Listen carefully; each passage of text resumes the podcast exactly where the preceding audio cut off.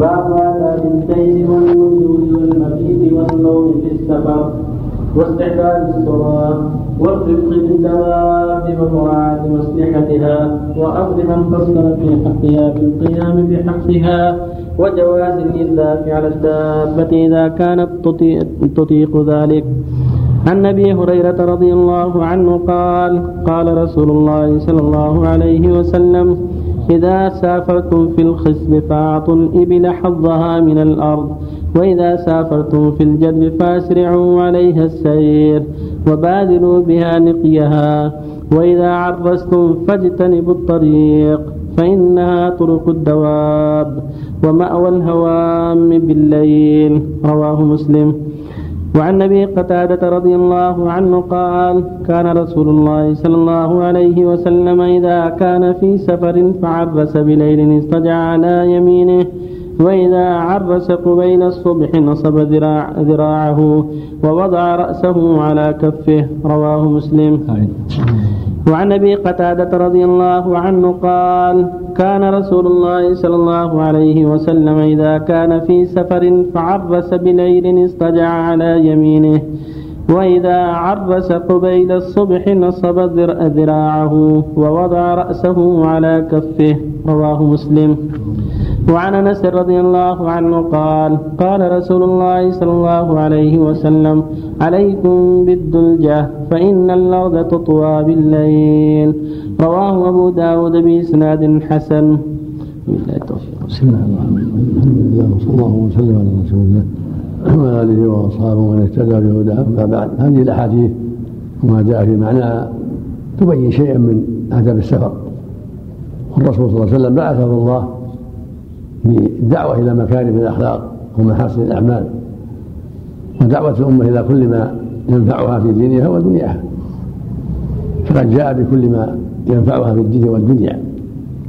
وبالنهي عما يضرها في دينها ودنياها.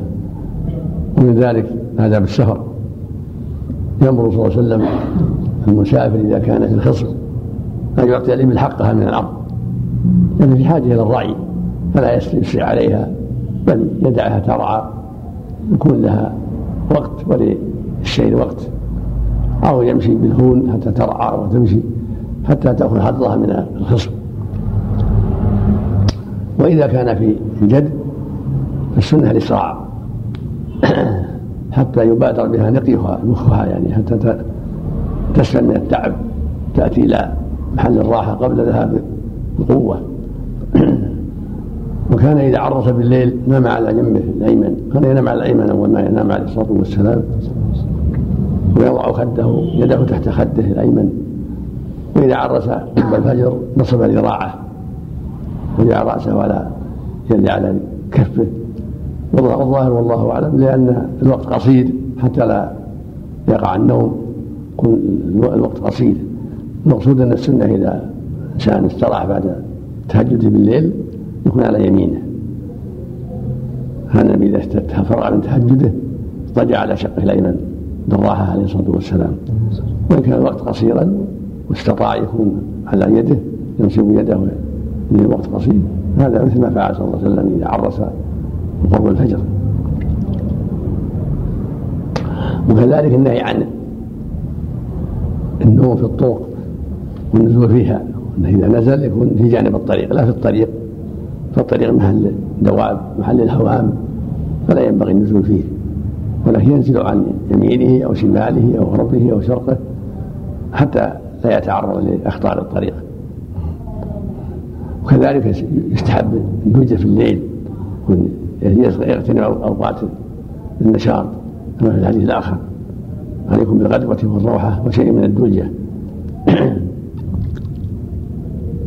فالمسافر يغتنم أوقات النشاط نشاطه نشاط مركوبه. والليل فيه البراد وفيه النشاط.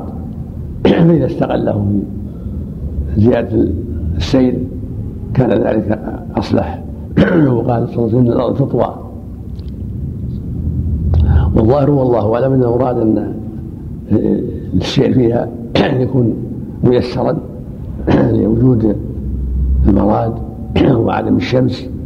فالدابة تستريح والراكب يستريح. فيسر السير الكثير ولا يحس بالتعب. كأنها طويت له الأرض. الله جل وعلا أعلم سبحانه وفق الله جميعا. نعم.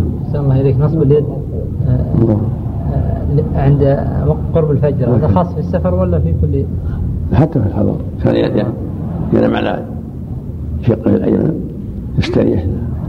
وإذا كان الوقت قصير هو يستريح وهو يستطيع ينام شق يده فعل. لأن هذا أقرب إلى أن لا ينام. الله إليك الآن لكن ما كل يستطيع ما كل يستطيع أن ينام على اليد. لكن من استطاع حسن. مشي الليل كان الوقت قصير. لا مشي الليل فيه خطورة أحسن الله إليك؟ في السيارات.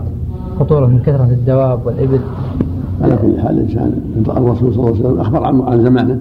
نعم. فإذا صار الطريق فيه خطورة يترك الخطورة.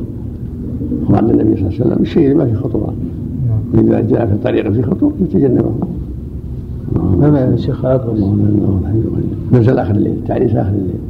الله لا اله الا هو سلمك الله الدلجة هذا خاص بالدابة ولا عام؟ نعم. الدلجة عام حكمه خاص بال- نعم، نعم. بالدابة. ظاهر نعم آه. على الأرض تطوى. نعم. يحسن لل- للإنسان السير في الليل هذا مجرب السير في الليل سهل على النفوس خفيف. نعم. يقطع يقطع مسافة طويلة ما يشعر بالتعب. في الغالب يكون ضراد وهدوء. الله نسأل الله الله.